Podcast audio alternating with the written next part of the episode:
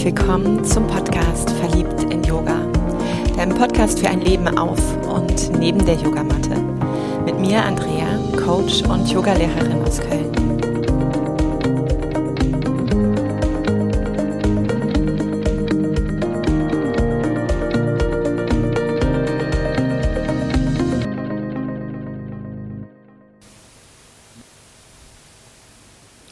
Ich freue mich wirklich und ich mag nicht müde werden, es mit dir zu teilen, so sehr, dass du dir die Zeit nimmst für diesen Podcast. Und das bedeutet mir unbeschreiblich viel. Was dich heute erwartet, ich mag mit einem Zitat einsteigen, einem Zitat von Susan David. Sie mögen glauben, unerwünschte Gefühle kontrollieren zu können, wenn sie sie ignorieren. In Wirklichkeit kontrollieren die Gefühle sie. Innerer Schmerz kommt immer zum Vorschein. Immer. Und vielleicht ist das jetzt so der Moment, wo du denkst, ach nee, ich bin ja jetzt eigentlich in einer ganz guten Verfassung und einer ganz guten Laune, da habe ich jetzt nicht so Lust auf Schmerz und unterdrückte Gefühle und Kontrolle und überhaupt. Und es kann gut sein, doch spür auch mal, ob das vielleicht so ein Widerstand ist. Denn was ich heute nicht machen mag, ist, dich in eine Retraumatisierung zu führen, sondern vielmehr auf einer Ebene von guter Distanz zu spüren und zu schauen, wie du mit dem Gefühl der Trauer umgehen kannst. Denn ich wurde in den letzten Wochen, seitdem ich mein Angebot, drei Termine zum Umgang mit diesem Gefühl der Trauer veröffentlicht habe, immer und immer wieder angesprochen.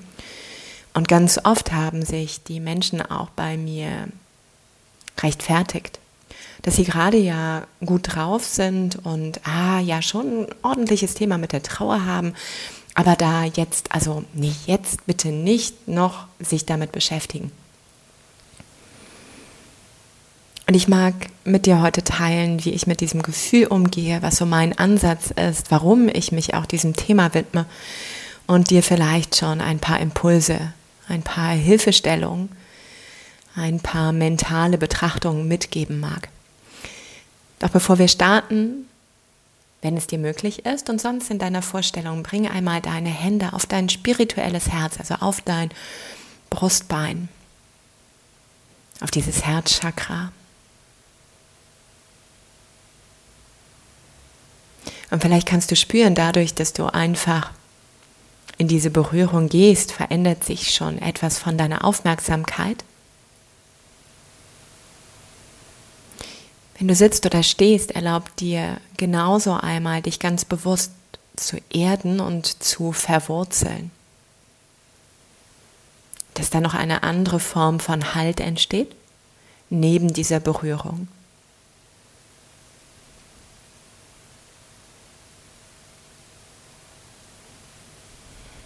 Und falls du es nicht schon tust, Lass gerne so ein paar geräuschvolle und genussvolle Atemzüge durch diesen Körper schwingen, dass du immer mehr und mehr deine Aufmerksamkeit zu den Händen bringst, die dein Herz berühren, diesen Herzbereich.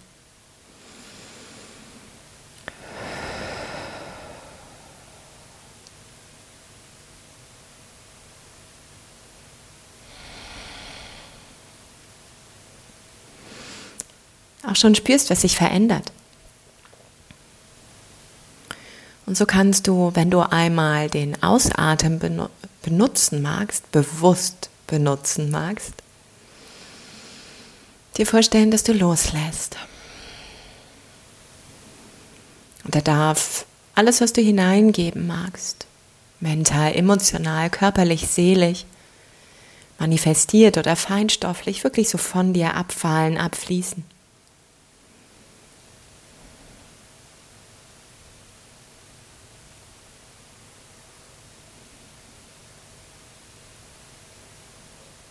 Wenn du hier ein paar Mal für dich gesorgt hast, Dann wechsel auf den Fokus der Einatmung.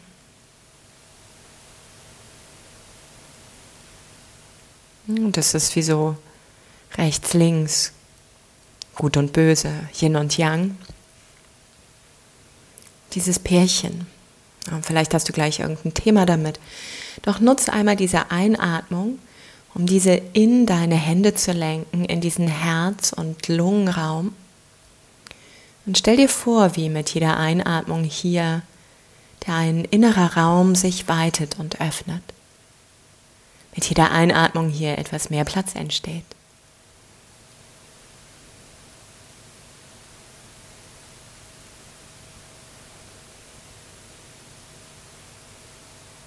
Und noch etwas mehr Raum, Weite und Weichheit.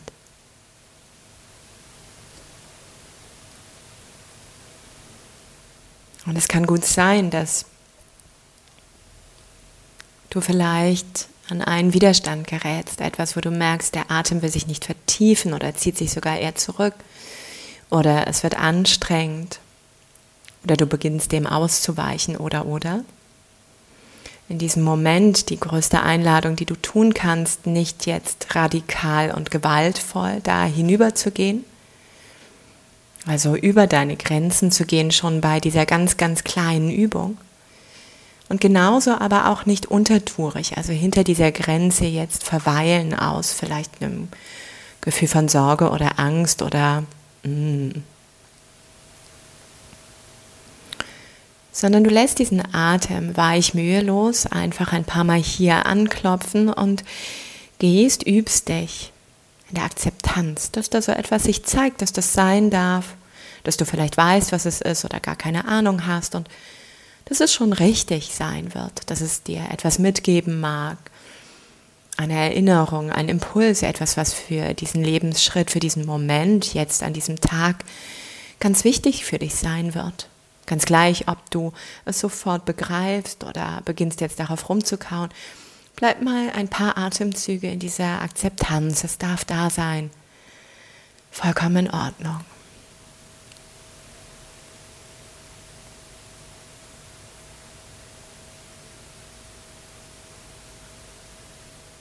Und wenn der Atem ganz geschmeidig fließt, dann genauso. Geh in die Akzeptanz. Ja. Ja. Und so macht das noch so ein paar Atemzüge, die dir gut tun. Vielleicht hast du auch den Impuls, einmal hier auf Stopp zu drücken und das für dich noch ein paar Mal mehr zu wiederholen. Den Raum zu genießen und zugleich zu spüren, wie es dir ermöglicht wird.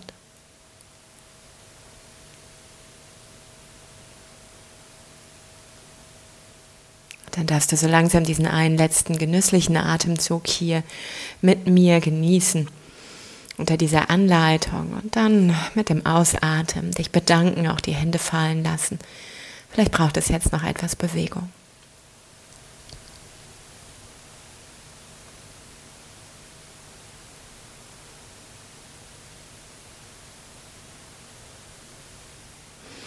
das Thema Trauer. Das Thema Trauer, auch da nochmal erinnert, ist einfach ein Gefühl. Ein Gefühl, was sich uns zur Verfügung stellt in den Momenten, wo wir ja einen Verlust erleben, wo wir vielleicht etwas verlieren, wo sich auch etwas verändert. Und Trauer ist nichts, was unbedingt dir oder anderen ein gutes Gefühl gibt. Und wenn du dich an Momente erinnerst, dann ist es so etwas, wo das Glück vielleicht auch ausgeladen wird. Hm, wo Menschen in deinem Umfeld auch mit diesem Gefühl dich runterziehen, raus so aus so einem Gefühl von Happiness und Zufriedenheit. Oder wenn du selber drin steckst, merkst, dass du gar nicht vorankommst, dass du so ein bisschen vielleicht auch hinter dem, dem Schleier, hinter dem Nebel der Trauer steckst. Also nicht so fancy, ne? nicht so perfekt, nicht so positiv, vielleicht auch nicht so verkaufsförderlich. und trotzdem ein Gefühl. Und nur weil es jetzt vielleicht nicht dein Glücksgefühl supportet und irgendwo vielleicht doch, da kommen wir nachher noch hin, etwas, was gefühlt werden mag. Wenn ich dich mitnehme, mein Warum, warum ich dieses Thema mit dir teile, gibt es verschiedene Stränge. Und wenn du diesen Podcast schon ein paar Mal gehört hast, wirst du vielleicht auch auf eine Folge gestolpert sein, wo es darum ging, dass ich immer schon als Kind mit den traurigen Augen bezeichnet wurde. Und in meiner Ahnenlinie liegen die Themen der Lungen, die Themen des Asthmas, der Bronchialerkrankung, des fehlenden Immunsystems, der beginnenden Depression oder aber auch schon wirklichen Depression, die liegen dort platziert. Und ich habe, ich würde mal sagen, eher mit großen und staunenden Augen die Welt angeschaut und mit einer gewissen Tiefe. Ich war nicht die, in dessen deren Gegenwart man vielleicht sofort ein Glücksgefühl erfahren hat, eher angestoßen, auf sich zu schauen. Und das war für viele unangenehm und sie haben es mit im Spiegel meiner Anwesenheit als Trauer bezeichnet. Gut, das habe ich als Dreijährige jetzt so nicht benannt. Ne? Da war ich einfach, aha, warum auch immer, kriege ich immer dieses Trauerdings. Und ich hatte so ein, so ein Stofftier, mein Krafttier, und ich habe mit ihm ganz viel dazu gesprochen, was denn jetzt bitteschön diese Trauer auch mit uns macht. Und irgendwann habe ich sie so persönlich genommen, dass ich eine Lungenerkrankung, ein erbliches Asthma körperlich bekommen habe. Mm, und da hat sich dann erstmal auch viel in meinem Familiensystem drum gedreht, sich um diese Erkrankung zu kümmern. Und ich hatte auch etwas, worum ich mich kümmern konnte in mir. Und nicht mehr so dieses Nebulöse. Und das war ganz gut. Und dann habe ich angefangen, weil das war das, wie ich es auch gelernt habe, gerade so in der Vaterlinie, das Ding zu verpacken. Ja, also dieses unerwünschte Gefühl zu kontrollieren. Und ich habe das perfektioniert. Und Perfektion ist auch nichts anderes als Kontrolle und Angst. Mhm. Läuft. Und ich bin auf dieses Gefühl dann nochmal aus der Distanz, mehr oder weniger aus der Distanz, getroffen, als ich meine, meine Arbeit an der Uni geschrieben habe, in der Klinik auf der Palliativstation. Und es ging im Endeffekt nicht groß um die Patientinnen und Patienten oder die Familien dort. Es ging vor allem um die Abläufe der Schwestern, des Personals, des Pflegepersonals, der Ärztinnen und Ärzte und deren Kommunikation und, und, und. Und so saß ich dennoch in vielen Besprechungen mit dabei, wo eben über Patienten gesprochen wurde und habe vor allem auf das Kommunikationsverhalten, auf die Schnittstellen und Abläufe geschaut. Und trotzdem kriegt man was mit. Und ich habe irgendwann angefangen, dort auch ehrenamtlich, oh, heute läuft das noch nicht so ganz mit dem Sprechen, ehrenamtlich zu arbeiten und habe vorgelesen, habe mit ihnen geatmet, obwohl ich noch weit entfernt war von wirklich einer Yoga-Ausbildung, habe mit ihnen gesungen und solche Sachen. Und was mich fasziniert hat, war, dass an diesem Ort wir so unfassbar nah an dem Moment des Verlustes und des Todes stehen.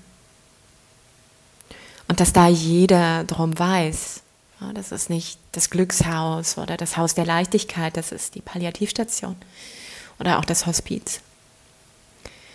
Und dass die Dinge dort sich um das Wesentliche ranken. Dass das Wesen der Seele in den Fokus genommen wird, dass eine gewisse Form der Radikalität des Lebens dort besteht, weil die Zeit nicht mehr da ist. Es geht darum, die losen Fäden, die wichtig sind, nochmal zu verknoten. Es geht darum, nochmal Wünsche zu erfüllen. Es geht darum, nochmal für sich zu sorgen, zu reflektieren, zu entscheiden, wie diese große Transformation eben auch passieren darf für sich selbst und was man den Liebsten auch hinterlässt. Es geht um nochmal wundervolle Momente des Glücks und der Zufriedenheit, die so viel mehr Gewicht bekommen und in dessen Spiegel, in dessen Erinnerung des Gefühls auch nochmal die anderen Perlen des Lebens erinnert werden. Und man könnte jetzt dort stehen und denken, es ist unfassbar traurig. Für mich hatte es auch unfassbar viel Glück. Das sind diese zwei Seiten einer Medaille, was ich eben schon meinte, denn je mehr ich mich getraut habe, mich mit der Trauer der anderen auseinanderzusetzen, umso mehr habe ich gelernt, mich mit meiner Trauer auseinanderzusetzen, ohne dass ich gerade die Betroffene bin, also gerade die mit dem wirklichen in mir gefühlten Trauerfall. Und ich habe gespürt, wenn ich mich diesem Gefühl widme, was man uns schenkt, dass da unfassbar viel Frieden auch in mir entsteht, unfassbar viel Ruhe und dass auch mir diese Angst vor Schmerz, vor Krankheiten, vor dem Tod am Ende mehr und mehr genommen wird, dass ich atmend bleibe, wenn ich das Wort ausspreche oder mich mit diesem Gefühl, mit diesem Moment des Gehens auch beschäftige, was nicht heißt, dass ich da perfekt drin bin und echt auch Respekt habe und immer mal wieder auch die Woge der Angst aufzieht und aufziehen darf, wie eben den Widerstand, den du vielleicht bei deinem Atmen auch gespürt hast, doch dass das ein Gefühl ist und das will betrachtet und verarbeitet werden. Und das bedeutet eben auch, wenn ich einen Workshop mache, zum Thema Trauer, wo wir uns anschauen werden, wie funktioniert denn Trauer? Wo kann man sie spüren? In welchen Phasen taucht sie auf? Ist es okay, traurig zu sein? Ja, aber sowas von. Warum es wichtig ist, eben diese Gefühle nicht zu unterdrücken, auch wenn vielleicht am Anfang erstmal eine Form des Funktionierens wichtig ist, um dann, wenn der Kopf begriffen hat, mehr in das Fühlen und Verarbeiten zu gehen wie diese Phasen überhaupt aussehen, wie Rituale wichtig sein können, welche Rituale dir auch entsprechen und wie du mehr und mehr lernen kannst, umzugehen mit diesem Gefühl. Ja, nicht über deine Grenze hinauszugehen, dich auch nicht in der Trauer zu verlieren oder aber darunter zu leben. Ja, also nicht erst an diese Grenze zu kommen.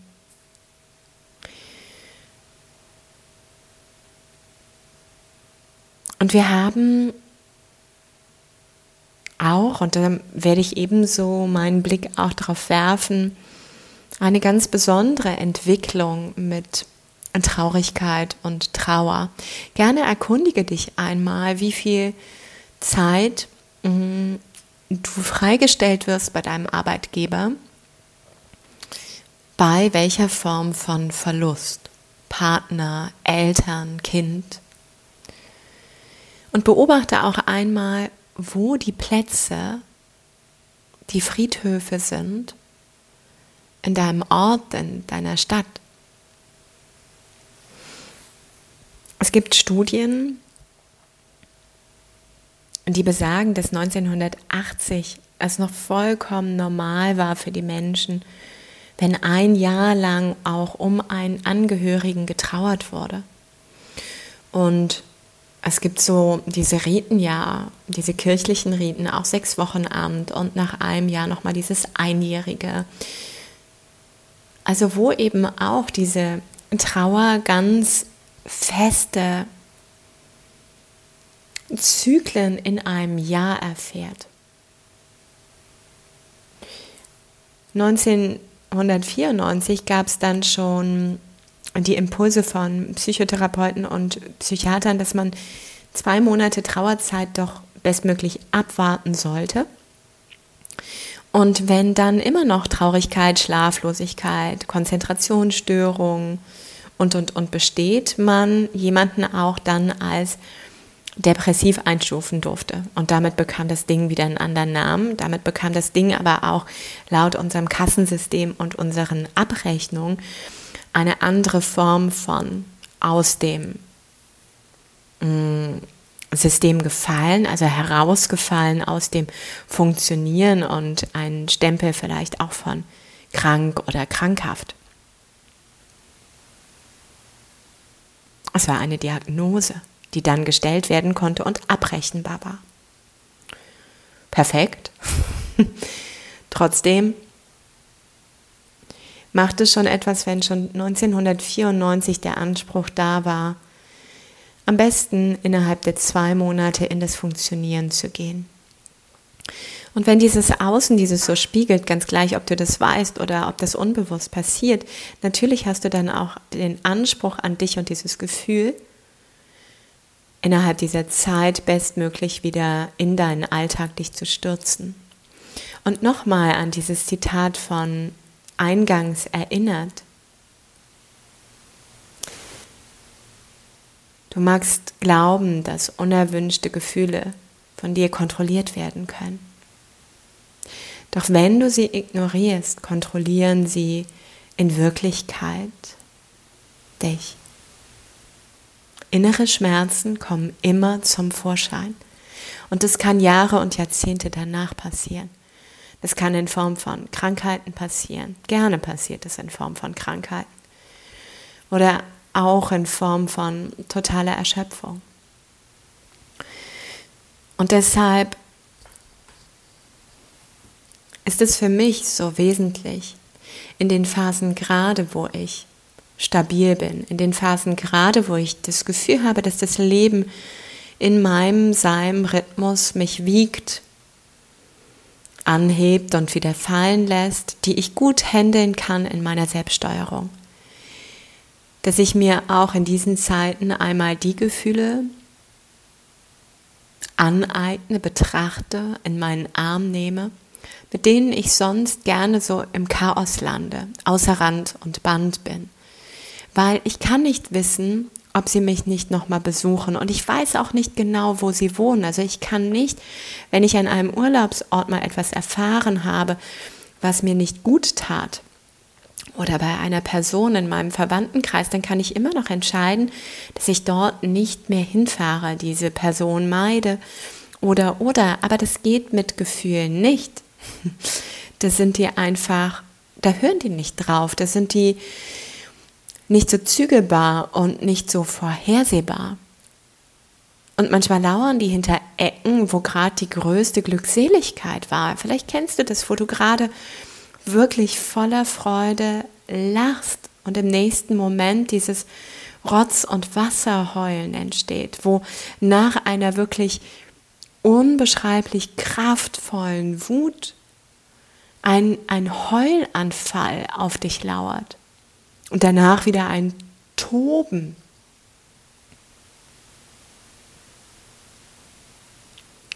Und das ist für mich diese Einladung und vielleicht das Kind mit den traurigen Augen auch so ein bisschen mein Auftrag, dass man in meiner Gegenwart dieses spüren darf und sich auch daran erinnern darf. Was niemals heißt, dass ich nicht den Schalk im Nacken trage. Und was niemals heißt, dass ich nicht